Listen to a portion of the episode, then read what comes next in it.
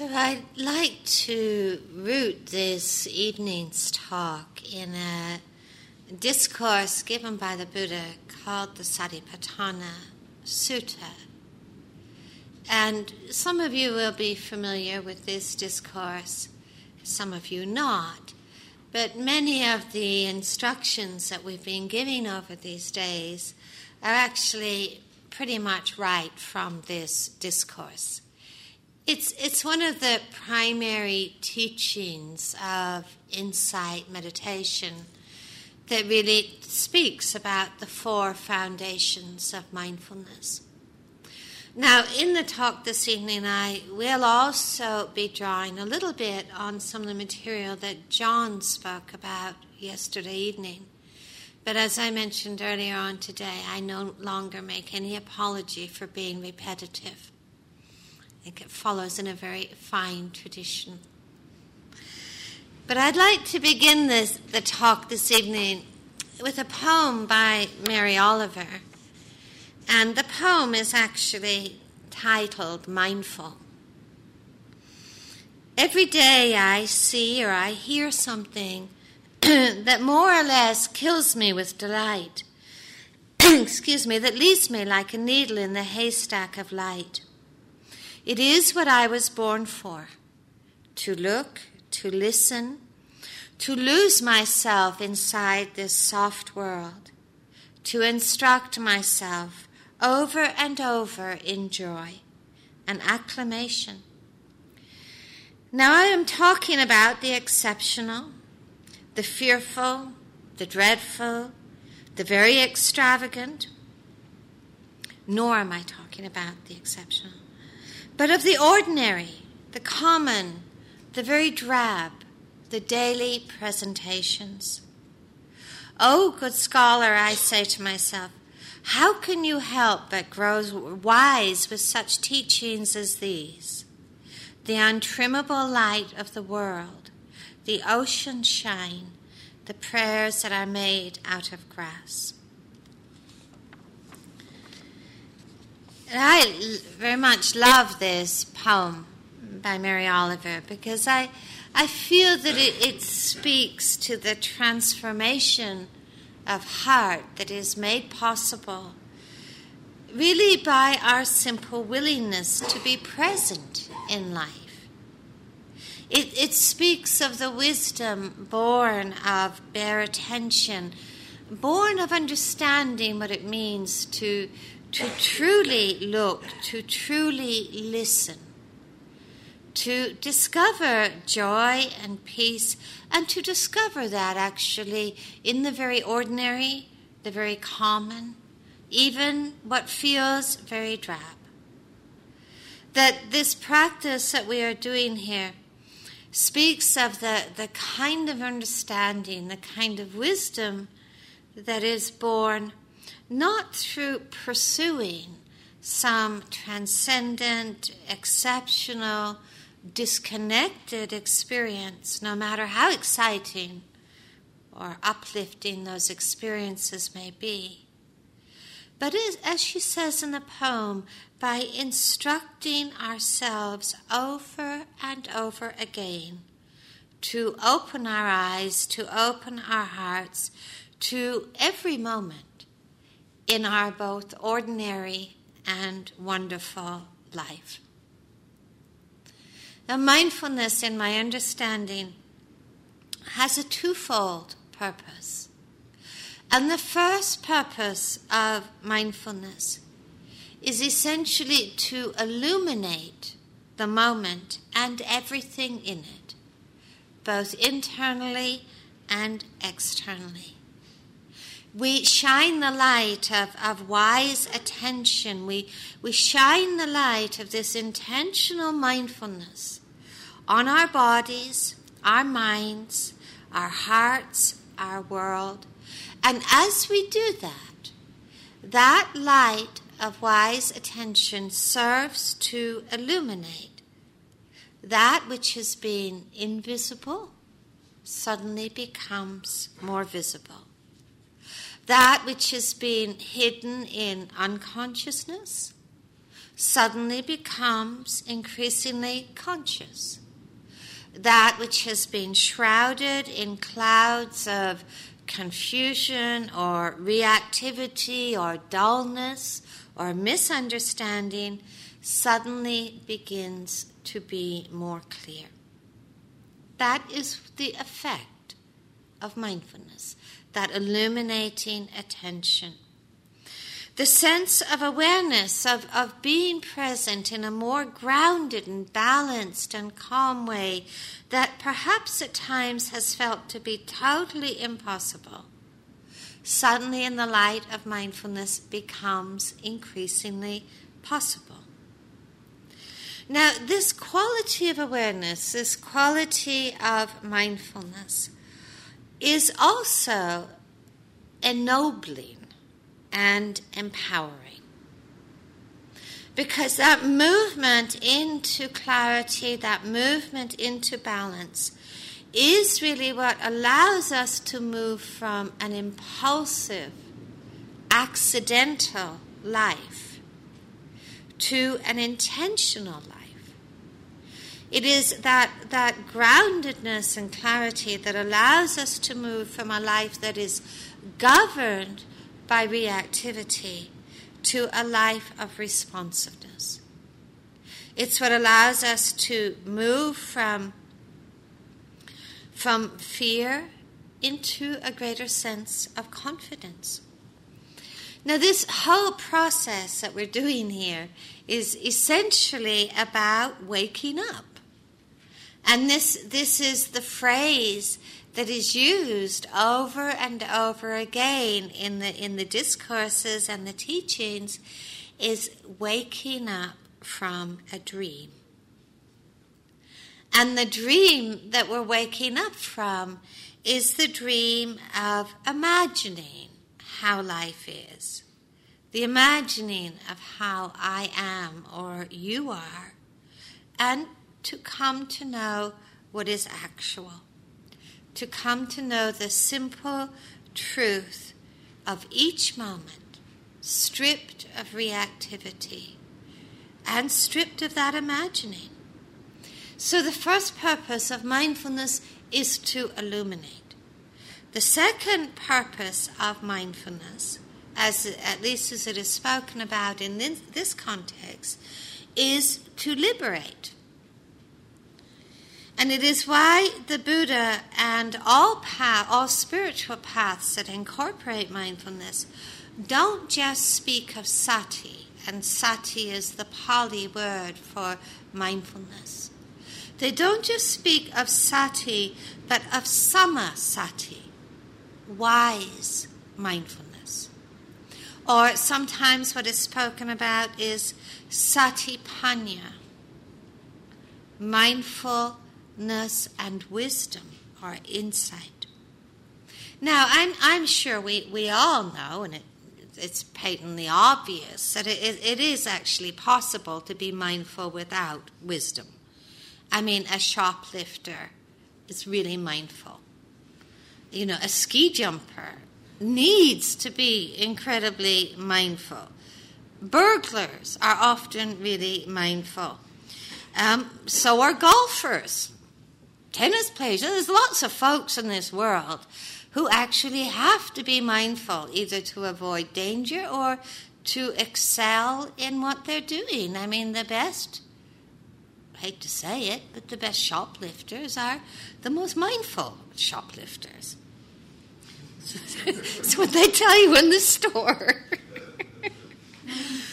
now, wise mindfulness is clearly not in this domain, right? It's asking something different of us. The purpose of wise mindfulness to liberate is to liberate the mind and the heart of all that is afflictive. And of course, the list of what is afflictive is really pretty long. You know, greed, fear, rage, self consciousness, doubt, envy, anxiety, of obsession, depression, aversion, and of course all the kind of uh, second wave emotions that are born of those afflictions. You know, and how do we know something is afflictive? Is because, of course, it unsettles our hearts, it wounds our lives and our relationships, and the afflictive is what keeps us tied to struggle and to suffering. And this is essentially what mindfulness, the second purpose of mindfulness, is really concerned with the freedom from the afflictive. Now, it is also, I think, very, very important to understand that the liberation from the afflictive does not leave a vacuum behind it. But the falling away of the afflictive you know, it's certainly it doesn't leave a, a mind and a heart that is numb and disinterested and barren and cold. But it is almost as if the falling away of the afflictive is, is to some extent, and there's something really curious and marvelous about this, but the falling away of the afflictive is the simultaneous arising of that which is healing, liberating, kindness, compassion, empathy, sensitivity, receptivity, courage. In many ways, these qualities are born of and they are the outcome of wise mindfulness. Now, 2600 years ago, the Buddha gave voice to a very simple truth he articulated a reality which is as true for us now as it was for people all those years ago. And this is what really John began his talk with last night. That woven into the very fabric of life there is unsatisfactoriness. Now, I would say that when John was speaking about dukkha last night in the context of the Four Noble Truths, the Four Noble Truths, dukkha, in that context, is very much concerned with psychological and emotional suffering. When we speak about dukkha in the four foundations of mindfulness, it, uh, it also incorporates the dukkha that the body, the suffering, the pain the body can experience. Now, you might wonder why it is that we just keep harping on about dukkha. You know, and I can assure you it is not to depress you. and it is certainly not to give a presentation or, or an, a suggestion, you know, that we, you know, traveling this path is, you know, this very grim and miserable journey, and, you know, it, it just gets us more and more unhappy. In fact, you know, the Buddha said that this path is a path of happiness that leads to the highest happiness and that the highest happiness is peace. But peace is also born of understanding dukkha. So I'm just going to harp on a little bit longer about dukkha, if you can bear with me about that, and then I'll move right on.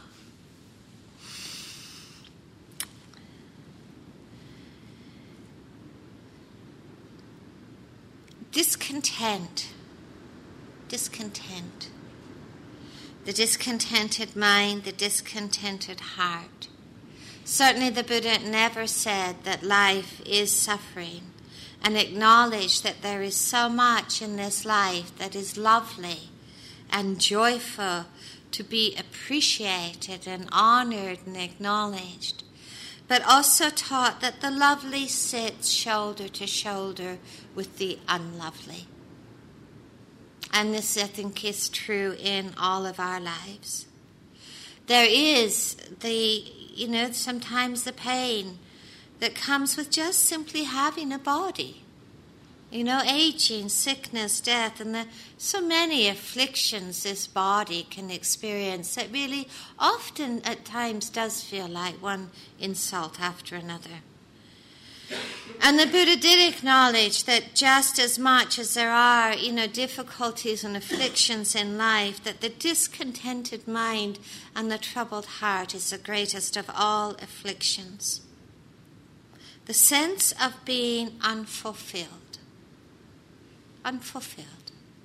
sense of somehow being incomplete, and how that inner sense of insufficiency, that, that sense of inner lack in this life, is actually what propels us and catapults us into this endless tension of trying to pursue one thing and trying to avoid another. Feeling that we have really no true rest or refuge inwardly. Now, this tension of, of always trying to move towards thing, pursue one thing, and to avoid another, get rid of something else, is actually what we're doing in that is, is trying to fix dukkha, trying to fix the unsatisfactory. Now, 2,600 years ago, people followed the well worn and well traveled paths that we follow in response, or more true to say, in reaction to dukkha, the unsatisfactory. One of those responses, you know, is that we can feel so bewildered and intimidated by affliction that we just try to get rid of it. I mean, for sure, the history of aversion and the history of resistance is equal, exactly equal, to the history of dukkha. We sometimes don't like our bodies and we don't like what is happening in our bodies. And there are armies of people telling us that we can and should have a perfect body. I must admit, I was a little astounded sitting in a doctor's surgery last week and picking up a magazine that told me aging was optional. oh, what a place to have this, you know. we sometimes don't like our relationships or our jobs, you know, so we blame and we get aversive and we get agitated. Very often we don't like our minds. We don't like our emotions. So, you know, we get busy. We turn on the TV, we you know, we, we take a pill, we do whatever we can. You know, some years ago in Time magazine, which I always find very instructive, there was an article about Gus, the polar bear, who lived in New York Zoo, lived in the Bronx, in the zoo. And some at one point, the, the then zookeepers noticed that Gus was having problems. You know, he was he was swimming up and down repetitively in his pool all day long, back and forth, back and forth, back and forth. So they called in these armies of animal psychologists, you know, to try and figure out what was wrong with Gus. You know, and after a while studying him, studying behavior, they decided Gus was bored. So the response was they filled his pool up with all these toys. You know, and they said that their, their summation of this prescription was they said, well, hey, works for us, doesn't it? so often we try to control this wild and unpredictable life, and yet find that we keep ending up in the same place of frustration, of frustration and discontent. And there really are limits to our power to fix and avoid dukkha. And this doesn't suggest that we are helpless or powerless, but we actually need to acknowledge and to know the limits of the power we have to, to fix and avoid dukkha. Knowing those limits is actually one of the very first insights that's really critical. Because if we don't acknowledge the limits to our power simply to fix and avoid dukkha, which is like saying there are limits to our power to fix and avoid life, if we don't acknowledge that, we get caught in these endless uh, loops of agitation and busyness, always thinking that we just haven't figured out the right strategy yet. You know, and there must be a strategy that we haven't tried. So, this is a very important insight just to acknowledge we can't always fix it. Hmm? We can't always fix life, we can't always fix dukkha. Now, the Buddha suggested something extraordinarily simple but very profound in its implications. He said that the cure for dukkha is not found outside of dukkha but within it. That the base, the base of suffering, is also the ground of awakening and freedom from suffering. But that we need to know, we need to learn how to stop running and how to stop fleeing, how to stop avoiding, and how to cease being intimidated and really to look dukkha in the eye. Now, the path of mindfulness, in my understanding, is really not so much about changing the furniture in the rooms of our lives, but it's about changing the shape of our mind.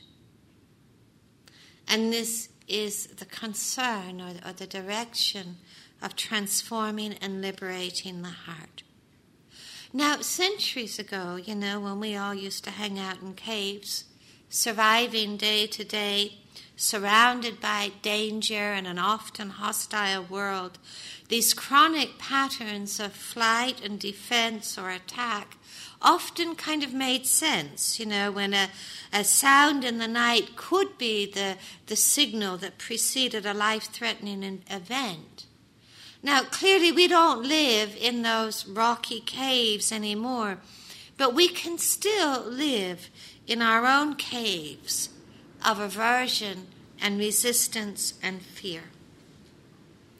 Almost as if they're sort of hardwired into our psyche on guard, imagining danger, doing all that we can to present, prevent present and future discomfort, creating strategies to protect and defend essentially our constructed personal identity. Somehow believing that if we can if we can protect and defend this constructed personal identity we're also going to have figured out a way to protect ourselves from this unpredictable life. Now of course some will say that this is it's very natural and it's very human to avoid discomfort and i agree totally there is some truth in that I mean, I'm sure we'd all rather be fed than hungry. You know, we'd all rather be warm than freezing. We'd all rather be healthy than ill. That's not a problem. You know, we'd rather. Rather is okay. Demand doesn't really work. Rather is okay. Because we really see that as much as we might try to avoid life, life has absolutely zero interest in avoiding us. This is actually something very useful to acknowledge. So we were all we're all going to have our own measure of the unavoidable. You know, a Zen teacher was once asked, "What is the secret of your happiness?" And he said, "It is the complete unrestricted cooperation with the unavoidable, which is actually life. The complete, unrestricted cooperation with the unavoidable. Now, the whole practice, this whole path, but in many ways, the whole practice of mindfulness revolves around the recognition and the understanding that some dukkha is, is avoidable and some dukkha in life is simply unavoidable. So, this whole path is, is really centered around understanding struggle and discontent and suffering, understanding how it is born, as John was speaking about last night, identifying the root causes, and developing a path to liberate the heart and mind from the oppression of discontent and struggle. essentially to cultivate a mind and a heart that is a friend. Now, the Buddha spoke about the boundless, peaceful, illuminated, radiant, free heart. Now, if that just sounds too excessive to you right now, think at least about our path is in the service of being free from these endless cycles and loops of reactivity that feel so oppressive. That mindfulness is in the service of radically altering our relationship to dukkha. That instead of resistance or avoidance or endurance, or even the tendency to romanticize pain, we learn, as we talked about today, to acknowledge, to allow, to accept, and that this is the first step in transformation.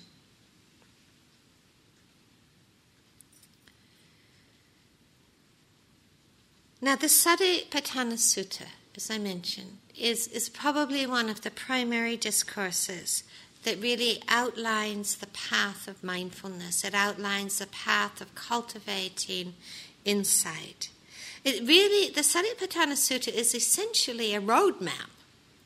It's a roadmap that shows us how we might undertake this path of developing this very profound and unshakable sense of inner content and completeness.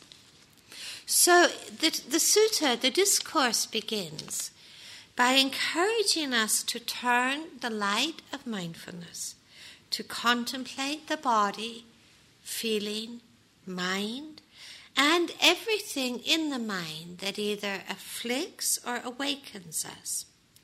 Now this is this is the classroom of wise mindfulness. It's right here. We don't have to go anywhere. It's a teaching of immanence, it's a teaching of peace, it's a teaching of liberation. Now, I'd like to look at this whole domain of contemplation. Because in truth, in our lives, we actually do spend a lot of time contemplating our bodies, feelings, and mind. I don't think this is new to anybody, is it?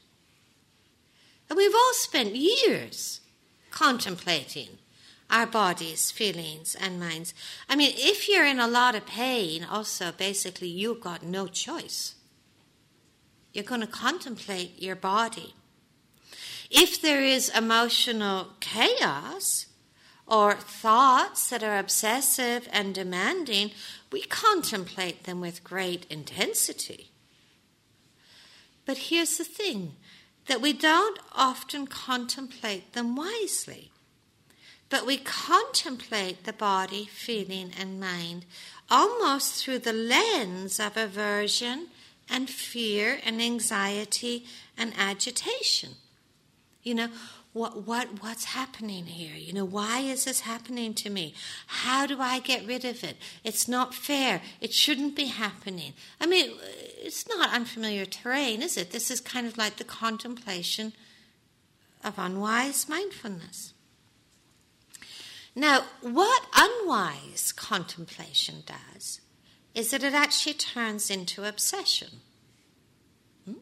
If we contemplate the body, mind, feeling through the lens of aversion or anxiety, it turns into obsession. And the Buddha once said, he said, the mind that obsesses becomes agitated, and the mind that is agitated is far from freedom. He also said that the mind that doesn't obsess doesn't become agitated, and the mind that's not agitated is close to freedom.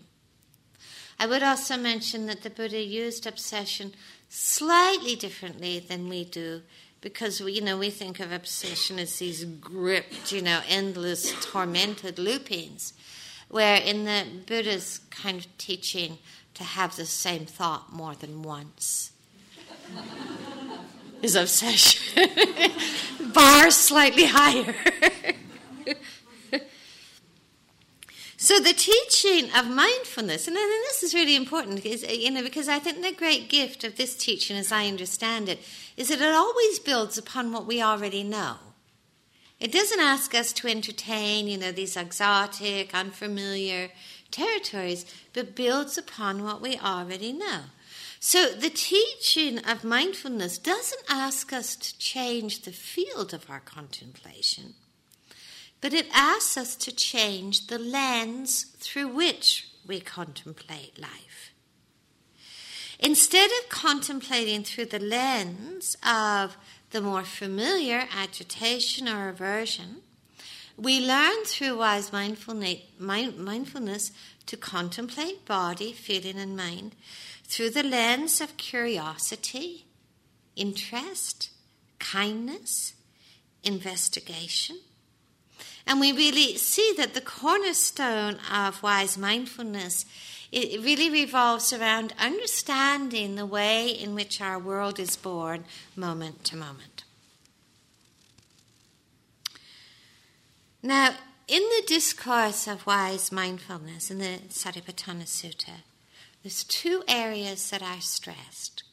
Now, the first area that is stressed is, is actually outlines, you might say, the field of our contemplation. You know, so it talks about the body, about feeling, about the mind, and about mind objects. Now, the second area of the discourse that is really stressed so the first is the field, and the second is the insight, the understanding. Now, this discourse is laced with a range of instructions of what to contemplate and how. And as we've experienced here, that contemplation is in truth really an experiential investigation. Now, as the discourse is, is outlined, you know, it talks about contemplating the body, then about contemplating feeling, then about contemplating, just as we've been doing here. But following each section that, I, that kind of talks about the field, there's a second paragraph. And that second paragraph has a heading and it says insight. It says insight, just of those, just in case we, we miss the point. just in case we miss the point of the contemplation, it's kind of got its own, it's got its own headline, insight that the transformation is not in the contemplation alone, but in the insight that is born, insights that are born of that contemplation. So that's a little bit what I want to talk about tonight. Now, in the instructions to contemplate body, feeling, and mind, it's suggested that we contemplate the body internally and externally that we contemplate feeling internally and externally, that we contemplate the mind internally and externally. This is, uh, we might just really notice what is the usual lens through which we contemplate body, feeling, and mind. It's usually through the lens of my body, my feelings, my mind. Now, when we contemplate the body, and we, we have already gone over this territory some, you know, we discover that within this body, there is actually much that is lovely and delightful. And we discover the ways that this body is really a vehicle for embodying in our life all that is compassionate and loving and caring.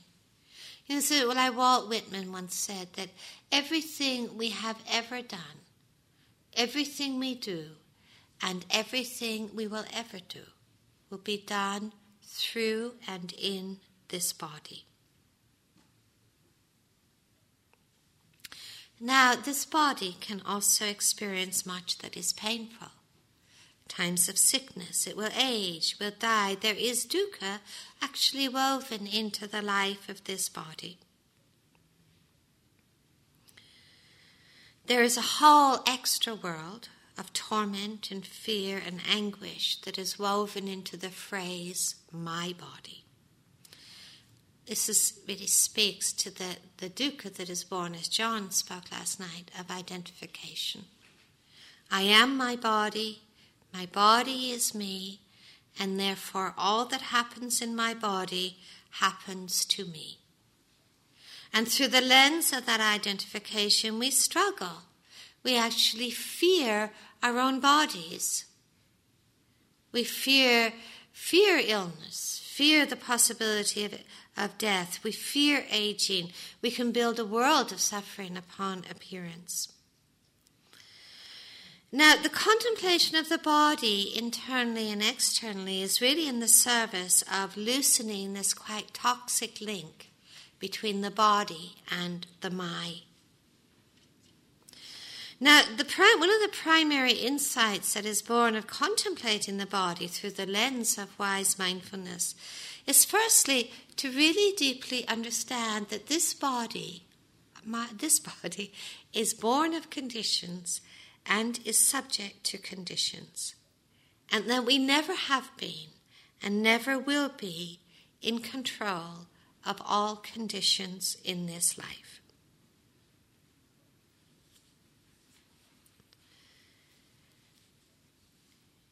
There's an ad I've heard on the radio recently where they keep putting out these, these what if scenarios you know, they, they, there's this ad and it says, you know, well, if Mary had got up 20 minutes earlier this morning and hadn't taken half an hour choosing which dress to wear, then she would have left home an hour earlier. Therefore, she wouldn't have been at the intersection where the driver pulled out and didn't see her and ran into her car. And it's this whole long list of what if and then, of course, this is put out by an insurance company, you know, and, and it says, you know, it, it, says like accidents are bad luck, but finding who to blame doesn't have to be so unlucky. so uh, I thought, well, this is kind of like quite classic to, to sort of explain about how we often approach life. You know, if I hadn't done that and I'd been there and I'd been there, as if we live in this illusion that if we'd just been better at controlling conditions, our life would be different than it is. Well, you know, quite frankly, isn't this something of an illusion? I mean, did you get up this morning and decide your knee was going to hurt today? You know, did, did anybody get up this morning and decide this was a good day to be pissed off at the world? You know, or this was a really good day to be aversive, you know, or could we get up this morning and decide that, oh yeah, this day is going to be the end of all struggling, you know, as if we're in control of these conditions. Could we get up this morning and say, the wind is not going to blow? That's about as silly as feeling that we can control all of the conditions in our body and in this life. Now, th- this world of what if and blame and should, this is unwise mindfulness. Now, wise mindfulness is not suggesting that we are helpless in this world of conditions, because into this world of conditions, we introduce all manner, quite intentionally, of other conditions. We introduce the condition of mindfulness. You know, we introduce a condition of intentionality. We introduce a condition of kindness. And the very introduction of those conditions has an effect upon other conditions. But what we are not introducing into this mandala is the illusion that somehow we have failed if we have been unsuccessful in controlling the conditions that touch this body that touch this body. You know what? We could be the most incredibly mindful person in the whole world. And this body is still going to get sick and age and die. Isn't that something? And what we do come to know that this is not a teaching of powerlessness or resignation, but in fact, absolutely the opposite. Because what we really come to know that the only true peace and freedom in this life is both born of living in accord with the way things actually are, living in accord with the simple truth of how things actually are, stripping our world of the what ifs and the shoulds and if the, the if onlys, because that's the world of torment. Now, contemplating the body and the feeling and, and mind internally is really in the service of easing this grip of self preoccupation and fear. And you know what? When we contemplate our body, feelings, and mind internally, we start to understand that in truth we are contemplating the landscape of all bodies, of all feelings, and of all minds. You know, a woman in the midst of a very chronic illness once told me, she said, When I stopped asking, why is this happening to me? and could really say, why wouldn't this happen to me? Then the healing could begin. In a way, we see that the, the afflictions and the pain that this body can experience are these affliction and pain that all bodies can experience. To know this deeply, profoundly, unshakably is also to see the futility of denial and aversion and resistance. It loosens the grip of self preoccupation, and that is what really allows the flowering of compassion, of kindness, of empathy. Now, I want, I want to read you something. It's a little bit long, so I apologize in advance. It's a story from a hospice. So Hazel had come into the hospital in a very contracted state. She was a very difficult patient. Few wished to spend time with her. Whenever her bell rings, People who answered are greeted with nasty comments and considerable verbal abuse. Hazel, of course, spends a lot of time alone. All her life, she'd been in a struggle for control. Seldom had she just let life be. All that she didn't want or could not have was judged and pushed away from her heart. All that she could get was grasped at fierce, feverish, feverishly. And so she found herself dying alone in a great deal of pain. She had judged so many so often that even her children would not visit. She was becoming a self fulfilling prophecy of anger and despair. For six weeks, her isolation and pain increased until one night something changed. She came to a point where she could no longer stand the suffering in her back and legs or the pain of her unlived life. At 4 a.m., feeling like jumping out of her skin, she began to review her life amidst the pulsations of her pain. Never had it been so clear how her intense holding had created such intense pain, such a sense of desolation. She saw how the considerable suffering she had caused her in her lifetime had come back to her at death time. She had nowhere to turn. She had never felt more alone or helpless. Feeling death approach, she remembered herself as a youngster, open and hungry for the world. She saw how she had closed down over the years. With a sigh, she let the helplessness wash over her, and exhausted, unable to fight another moment, she surrendered and let go, and died into her life, into the moment. Letting go into the pain in her spine and legs, she began to sense quite beyond reason that somehow she was not alone in her suffering. She felt what she later called the 10,000 in pain. She began to experience all the other beings who at that very moment were lying in that same bed of agony.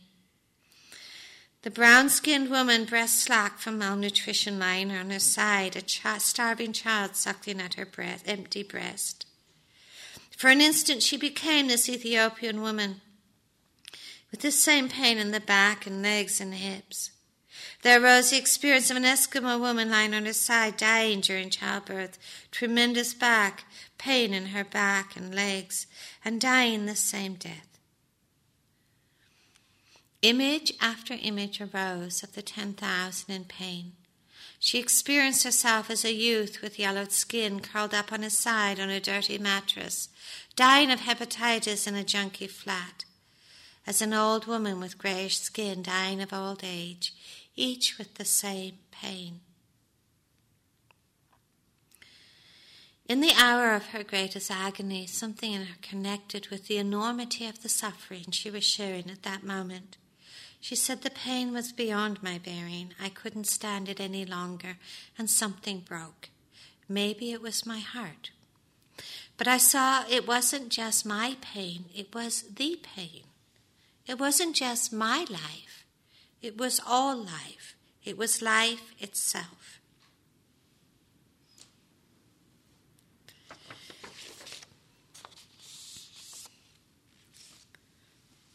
The Buddha said that everything we need to understand and can understand can be understood within the length of this body. Sometimes they're very hard lessons. When there's pain, when there's aging, when there's uncertainty, they're very, very hard lessons to learn. But they are the lessons we learn. I remember years ago when I practiced in a monastery in Thailand, you know, and, and monasteries in Thailand are always in this huge state of construction and noise and chaos. And I mean, I know you probably imagine these peaceful refuges, but go to Tesco, it's easier. Um, but at one point in, in, this monastery, in the midst of this construction field, I went to this abbot in despair and I said, how am I supposed to practice? How am I supposed to be mindful in the midst of all of this? And he said, How can you not? And we might sometimes feel that in the body, in the mind, when it is very painful to be with. And we, we often can feel, How can I practice? How can I be mindful in the midst of all of this? And then maybe we also come to that same understanding. How can we not? As we contemplate this body more and more deeply, even the words internally and externally, my body, your body, begin to fall away. And we come to know, as the Buddha says in this discourse, we contemplate the body as the body. We contemplate feelings and mind internally and externally. We're learning all the time, moment to moment, to let go of blame and fear and aversion and selfing. We all have our own measure of the pleasant and the unpleasant, the neutral in this life, as do all beings. I mean, our mind is in so many ways unique to us. You know, no one else in the world has lived life in exactly the same way or experienced things in exactly the same way. But there is also a, universe and a universality in the mind and the patterns of the mind. And we see this mind with its remarkable capacity for, for confusion and sadness and anguish, but also this mind with its remarkable capacity for clarity and love and calmness and compassion contemplating the mind internally and externally, we come to know deeply, unshakably, that my mind, your mind, that lens is loaded with the potential for blame and aversion. Or we can come to know mind as mind. Now, my, my, wise mindfulness is illuminating this world with wisdom.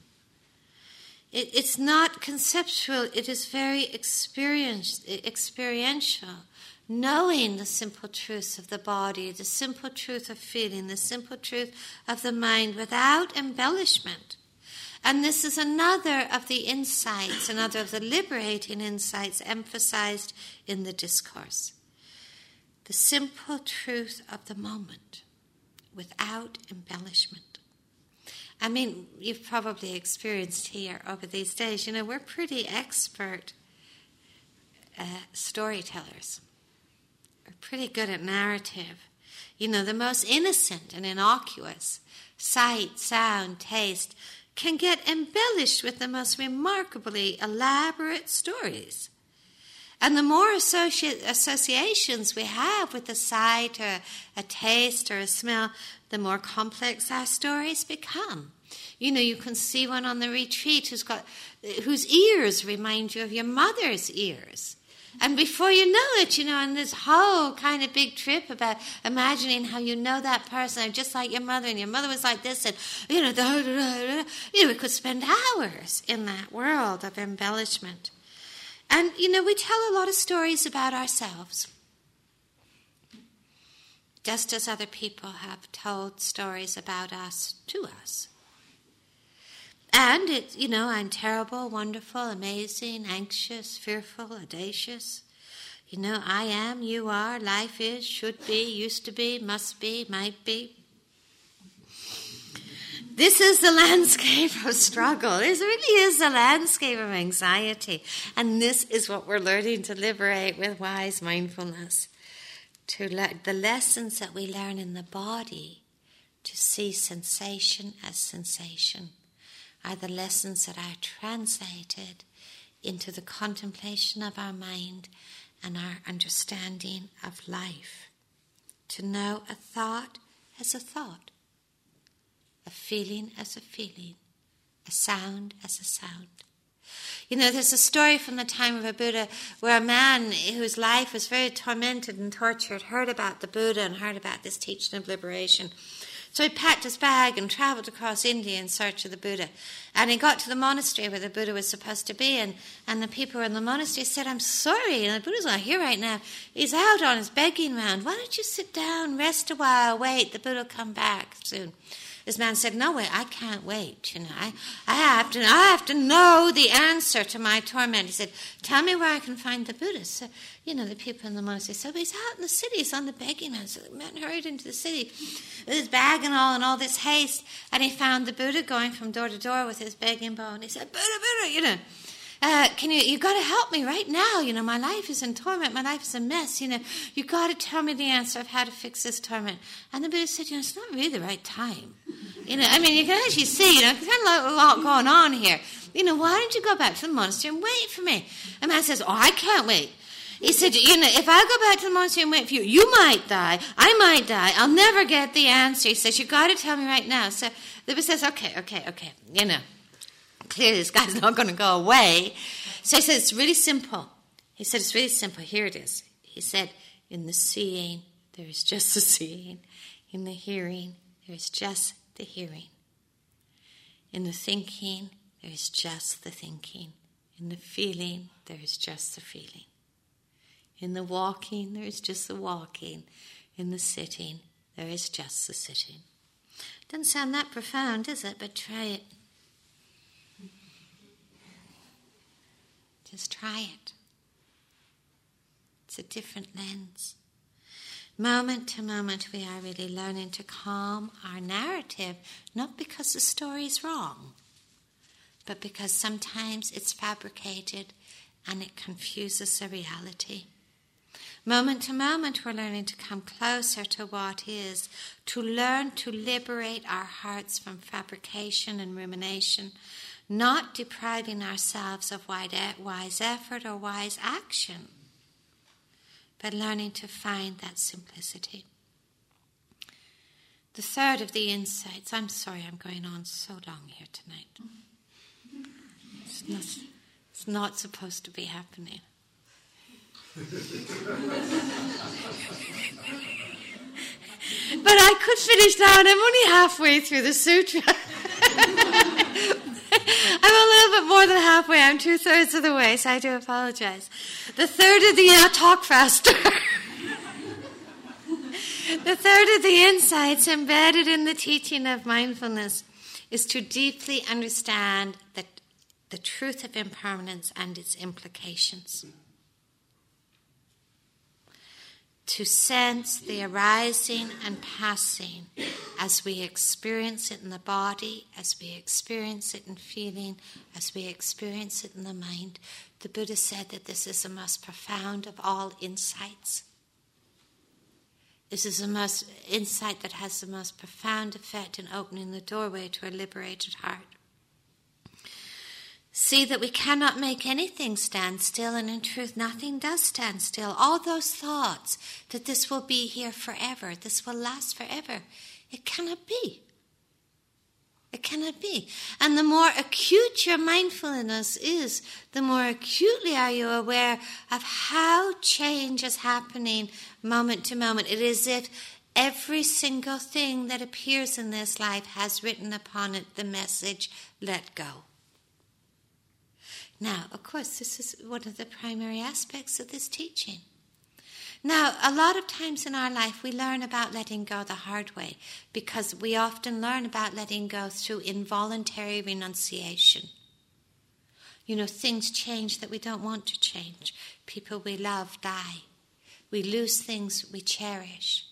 You know, things things disappear that we'd counted on, on, on staying around. And so we often learn about letting go the really hard way. It's a kind of involuntary renunciation. But the more our understanding deepens, and the more we align ourselves and truly see the changing nature of all things in the body, the mind, the heart, we can actually begin to make this subtle but very profound shift into a voluntary letting go rather than an involuntary renunciation. And then that voluntary letting go is not suffering. You actually feel the release of it. You feel the happiness of it. You feel the peace that is born of not holding on, not trying to hold on to anything at all. Seeing the cycles, the seasons that are happening in our own bodies, minds, and life moment to moment sadness, happiness, birth, death, beginnings, ending, endings, joy, sorrow. Aren't these the seasons of all life? And we can, we can so finely attune ourselves to the naturalness of those seasons that we learn to let go of the struggle, the despair, the helplessness, and the fear that is so often comes of trying to resist and deny those seasons. We're learning really the happiness of letting go of clinging and identification. And this is embedded in the teaching of wise mindfulness. And it's not a magical practice, you know, it's not a, a practice, a instant realization. This is a moment to moment journey. It's a moment to moment journey. But you know, the whole of our life, life has been teaching us about letting go. And there comes a point we need to also teach ourselves about letting go, about not identifying. Then that is when we have the complete, unrestricted cooperation with the unavoidable. And we discover it's not unhappiness. But this is happiness.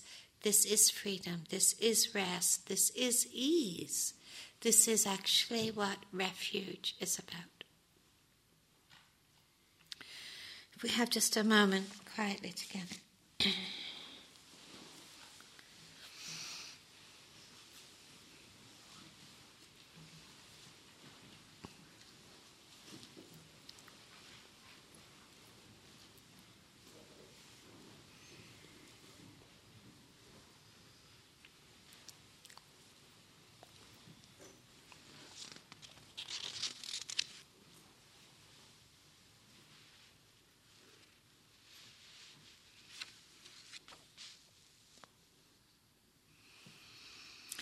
It is what I was born for to look, to listen, to lose myself inside this soft world, to instruct myself over and over in joy and acclamation.